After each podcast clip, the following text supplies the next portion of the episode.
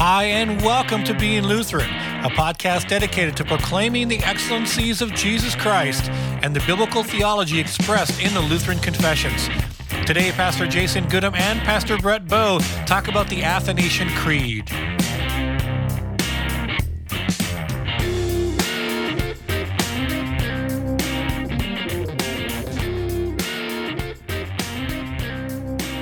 Welcome to Being Lutheran Podcast. I am Pastor Brett Bowe, and I have with me today Pastor Jason Goodham. It's good to be back with you all today. Good to see you again, Brett. Yes, you as well, Jason. And this is fun. We are almost through with the three ecumenical creeds, but even though today we'll be wrapping up our discussion of them, we don't want to ever leave them.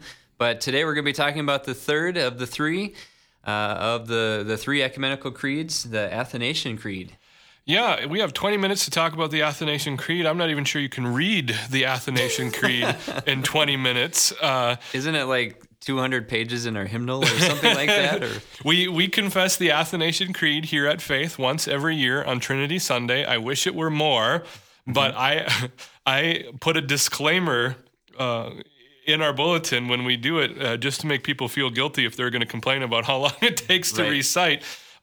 It's not only the longest of the three creeds, it's also the most repetitive. Sure. And so you have a lot of going over material, and so you have, and yet there is not three gods but one God, and yet there is not three lords but one Lord, and yet there are not three, There are no contractions. There's no abbreviation, but the reason why is that the Athanasian Creed serves for us as the most thorough and concise statement on the Trinity that we have. The Nicene Creed was a good start, but again, as time went on, the heretics wrote the theology of the church for us. Right. And a more clear, straightforward definition of the Trinity was necessary, and this is the only way that you can define something that ultimately is a mystery, is that you have to say the things as clearly as you can, item by item. Right. And, thinking of this, as a pastor, I'm sure a lot of our churches out there would say they hold to the three ecumenical creeds, and I think most people have a general grasp of the Apostles' Creed, and maybe a smaller amount have a good grasp on the Nicene Creed, but I'm guessing there might be a lot of listeners today that might not have a lot of knowledge about or familiarity with the Athanasian Creed. And so this is going to be good. We're going to dive into that today. And so let's talk a little bit as we get into this about the guy behind it here, Athanasius. Now, Athanasius was a late contemporary of Arius and the theologians who responded to him, Alexander of Alexandria, and so on and so forth. He was born around 296, so the very end of the 3rd century, lived most of his life in the 4th century, died circa 373, so, a good long age, especially considering the time period of history that he lived in. He also was a bishop of Alexandria. He succeeded Alexander, who was the first guy to condemn Arius for his heresy, and so he falls in that line of thinking.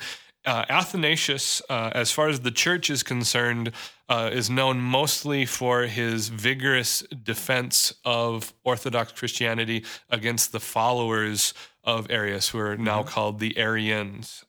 He really codified orthodoxy during his time with monotheism. Again, one of the struggles with communicating the Trinity to the world around us is that we have three persons and one God in three persons, but not three gods. The Muslims accuse Christians of polytheism, that we worship three gods, and so there's a lot of confusion. Athanasius. It's easy to do. It's way easier to say Arius than Athanasius, that's for sure. Athanasius did a lot of work in monotheism and also redemption, and one of the great debts we have as a church is Athanasius, one of the very first theologians in the church to connect the significance of the Trinity to redemption. And this is why the Trinity is important for us today, is of the impact it has on our salvation.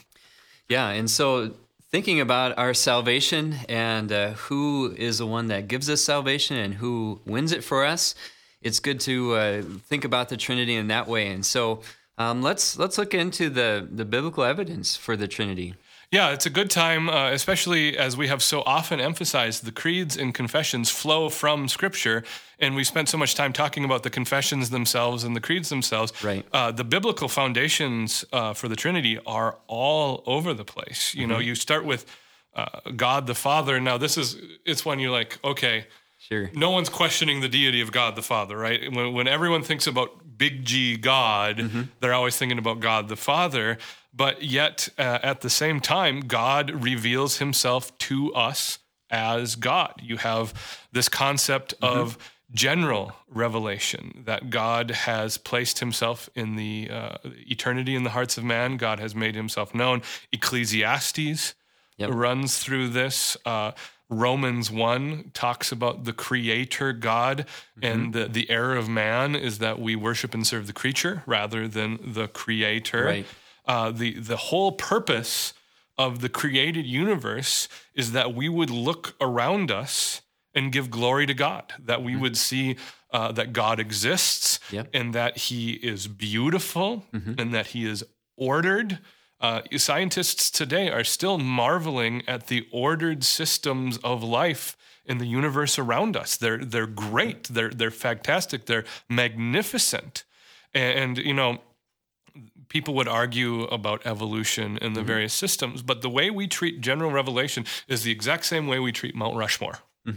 And that you look at Mount Rushmore and you go out to Western South Dakota. Now, I must confess, I've never been there, but I know what it looks like. Okay? You've seen the pictures. Yeah, I've seen pictures. But you're not sitting at the foot of Mount Rushmore at the observation deck thinking, it is so marvelous that billions of years of water and wind erosion worked together to produce the likenesses of Washington and Lincoln and Jefferson and Roosevelt, right? That's not what we say. We marvel at the artistry of the people who used dynamite, no less, to create the smooth surfaces of this rock that we know who they are. The same thing works in creation, that we should look at a tree and see God. Not that God is in the tree or God is the tree, but God designed the tree and the multiple functions of the tree feeding itself with the root system, receiving light as food through the leaves, so on and so forth. We should look at the human body and all of the systems working to keep us alive, and even in the universe. You know, if our listeners are interested, check out work by Dr. Stephen Meyer, The Signature in the Cell and Darwin's Doubt, and all the things he talks about with intelligent design. And this is general revelation, God revealing himself in nature. And we have special revelation that God reveals himself as God in Scripture and especially through the person of Jesus Christ. Yeah, good. And so what you've done there is you've summarized how both through general revelation and through special revelation, we see God the Father, especially God the Father, but him at the forefront as we talk about the Trinity. How about for Jesus Christ? How what's the biblical evidence there that Jesus is a part of the Trinity? Well, we mentioned last week that Jesus received worship, and again, there's only two outcomes for that. Either Jesus is standing in the place of God as a different option and is a blasphemer, or Jesus is God, because God does not allow anything else to be worshipped, anyone else to be worshipped. The constant theme of idolatry in the Old Testament shows us the exclusivity of God. He will not tolerate, thou shalt have no other gods before me. But Jesus receives worship from Thomas in John 20, and he doesn't stop him. It's the whole Lord, liar, lunatic. Yeah, or legend, right? That's legend, You got the four L's. Jesus is declared by the Apostle Paul to be God in Scripture. He is the image of the invisible God. That happens in Colossians, Philippians 2, 5 through 11, also declaring Jesus to be God. One of the things that is often overlooked, Jesus in his miracles is demonstrating his deity, his control over creation, his control over the spirit world,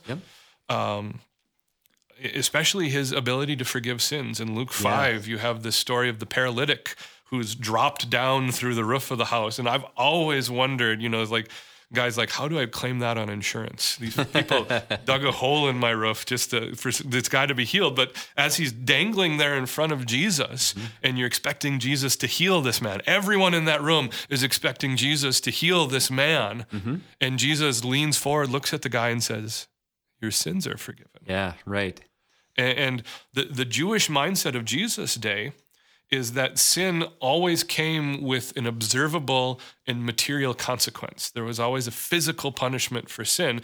You know, John 9, the disciples asked Jesus, who sinned, this man or his parents, that he was born blind, right? It's the same thought. So Jesus strategically leans in, tells this man he's forgiven, and then he looks around, he says, what is easier, that the Son of Man forgive your sins, or says, take up your mat and walk, but that you may know the Son of Man has authority to forgive sins. He says, take up your mat and walk. And he does. He demonstrates that the sin has been forgiven because he removes the consequence of the sin. Praise God for that. Yeah, Jesus is our Lord. Jesus is our Savior. So thankful for that. And we also have the third person of the Trinity, the Holy Spirit, the one that sometimes is called the shy person of the Trinity. And he comes through here in Scripture as being God as well. Yeah, the Holy Spirit doesn't have necessarily the richness or depth of the testimony that Scripture has for Jesus, the Son, God the Father, but he's still not even with hesitation declared to be God in Scripture. You see the Holy Spirit present at creation, and again, he's there when the beginning begins, so he has to be there before the beginning, which leaves us one possibility that he's God. He's present throughout the Old Testament. You read through the book of Judges, you see and hear the Spirit of God coming upon, rushing upon Samson and Jephthah and all of those judges, and he's present especially in the key Trinitarian passages of the Bible. Jesus at his baptism. You have the Holy Spirit descending as a dove, the voice of God the Father, the person of God the Son. And then in the Great Commission, in the process of making disciples for God, believers in God, you are baptizing in the name of the Father and of the Son and of the Holy Spirit. Yeah, and so what a fascinating thing to have the three persons of the Trinity come together at those key junctions in the life of Christ, and that shows us the Godhead three in one, the three persons of the Trinity, one God. Yep, and not to mention Peter, at the time in Acts, the prime disciple, you know, the kind of the ringleader after Jesus' ascension, directly calls the Holy Spirit God. That when Ananias and Sapphira sin by attempting to deceive the church into getting credit for giving more than they're actually giving, he says, you've sinned against the Holy Spirit. In the very next verse, he says, you've sinned against God. Good. So we have here, we've looked at the biblical evidence for the Trinity, laying out how God the Father is God, how God the Son, Jesus, is God, and how God the Holy Spirit is God. And so coming back to the Athanasian Creed, how did that come about, or who is the author of that? Well, we talked about Athanasius early in our time together.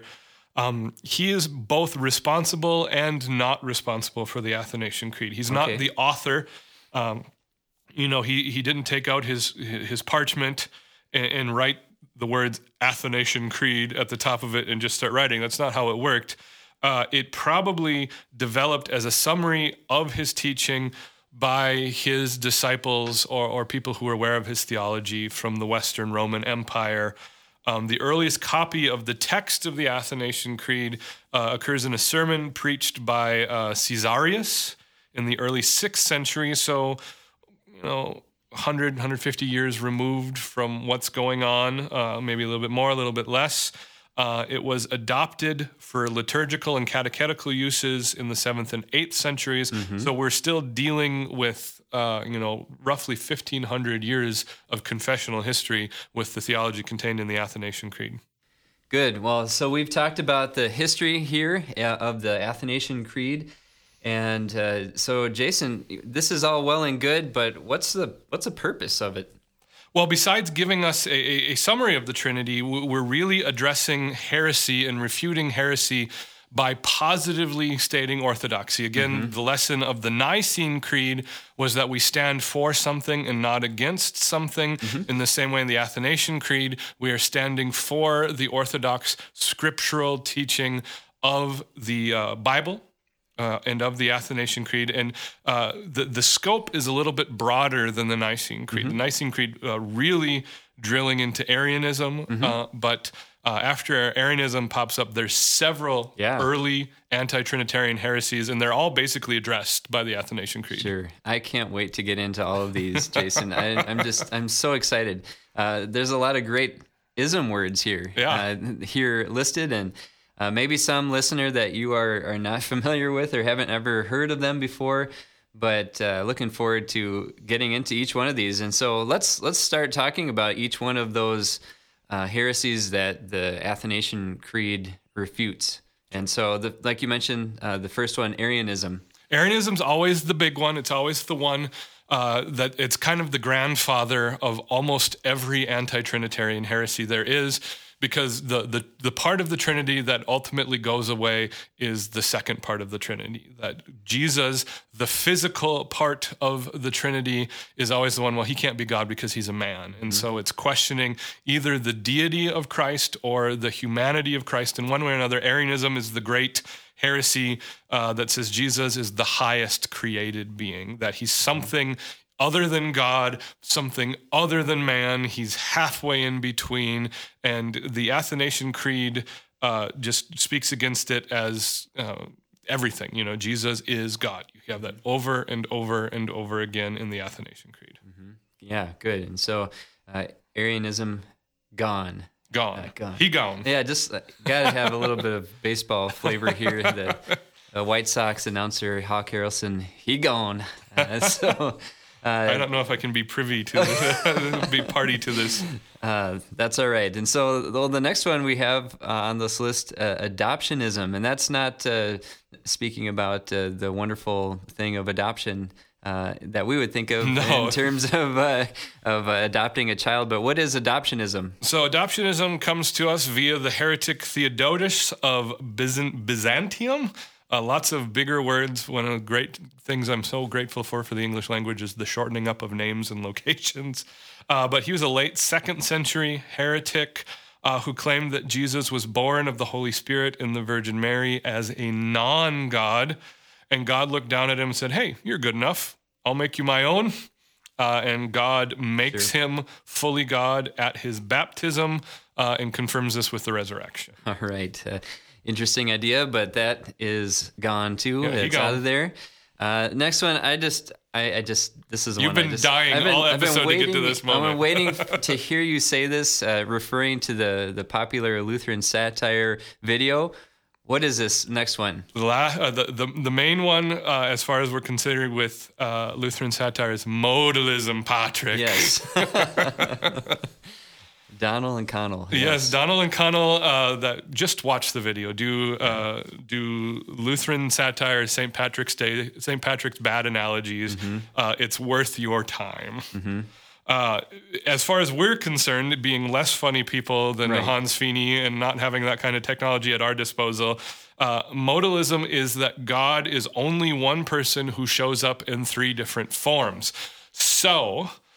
If you've ever confessed the Trinity as water, then you have committed the heresy of modalism because you're saying that water shows up as liquid and as vapor and as a solid, but it is still water.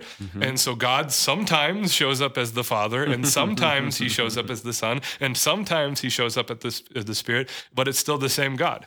Second half of that statement, absolutely true. One God, but 3 persons, not 3 parts, not 3 modes, but 3 separate, distinct persons.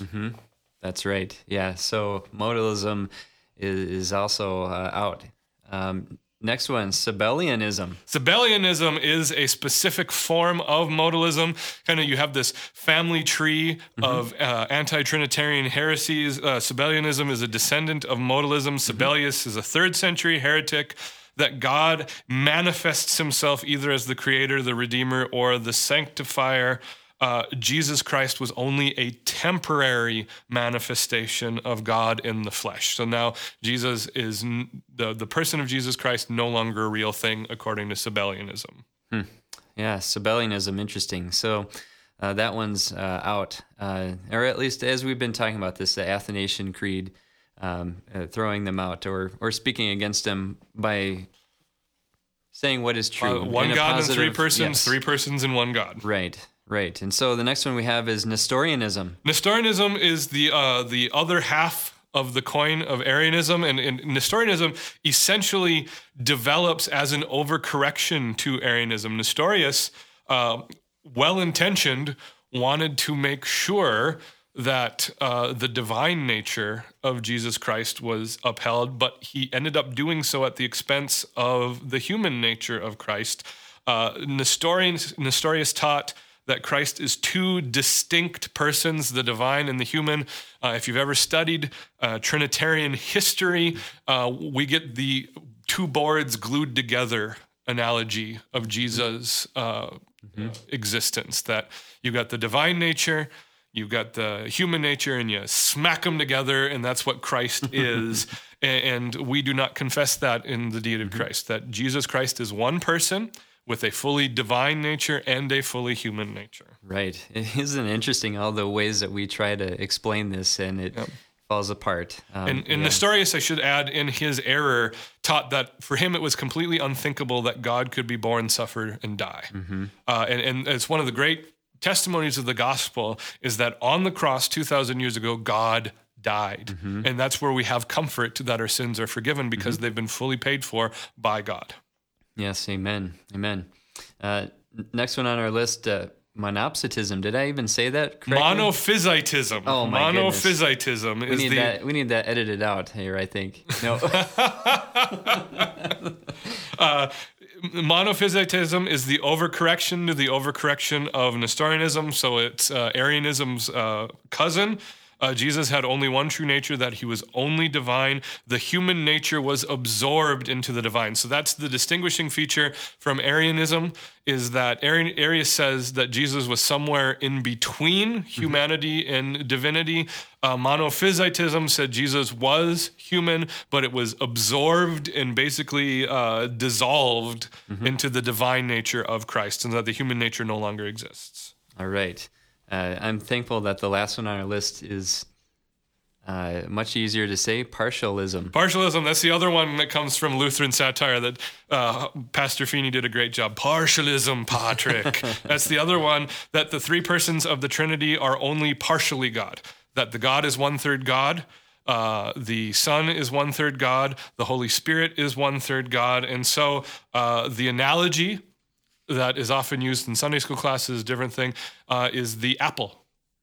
If you've described the apple as the Trinity, you've unfortunately and unintentionally committed the error of partialism, where the apple has a skin and it has a core and it has the flesh, or the one used in the Lutheran satire video, the three-leaf clover. Right. You know, each part of the three-leaf clover. Yep. But we have to understand that the Father is all the way God, and the Son is all the way God, and the Spirit is all the way God. They are all equal, co-equal in majesty, and according to the Athanasian Creed, and we do not want to get away from that. And the end of all of this, the summary of the Lutheran satire video, is that there is no simple way to describe the Trinity. There's no cheap way out, and so. One God and three persons and one God. And the real answer is to stay true to Scripture, to confess the creed when you have the opportunity, study the creed, know the creed. It's fantastic. Yes. Amen. I think that's a great summary to wrap up this episode of Being Lutheran.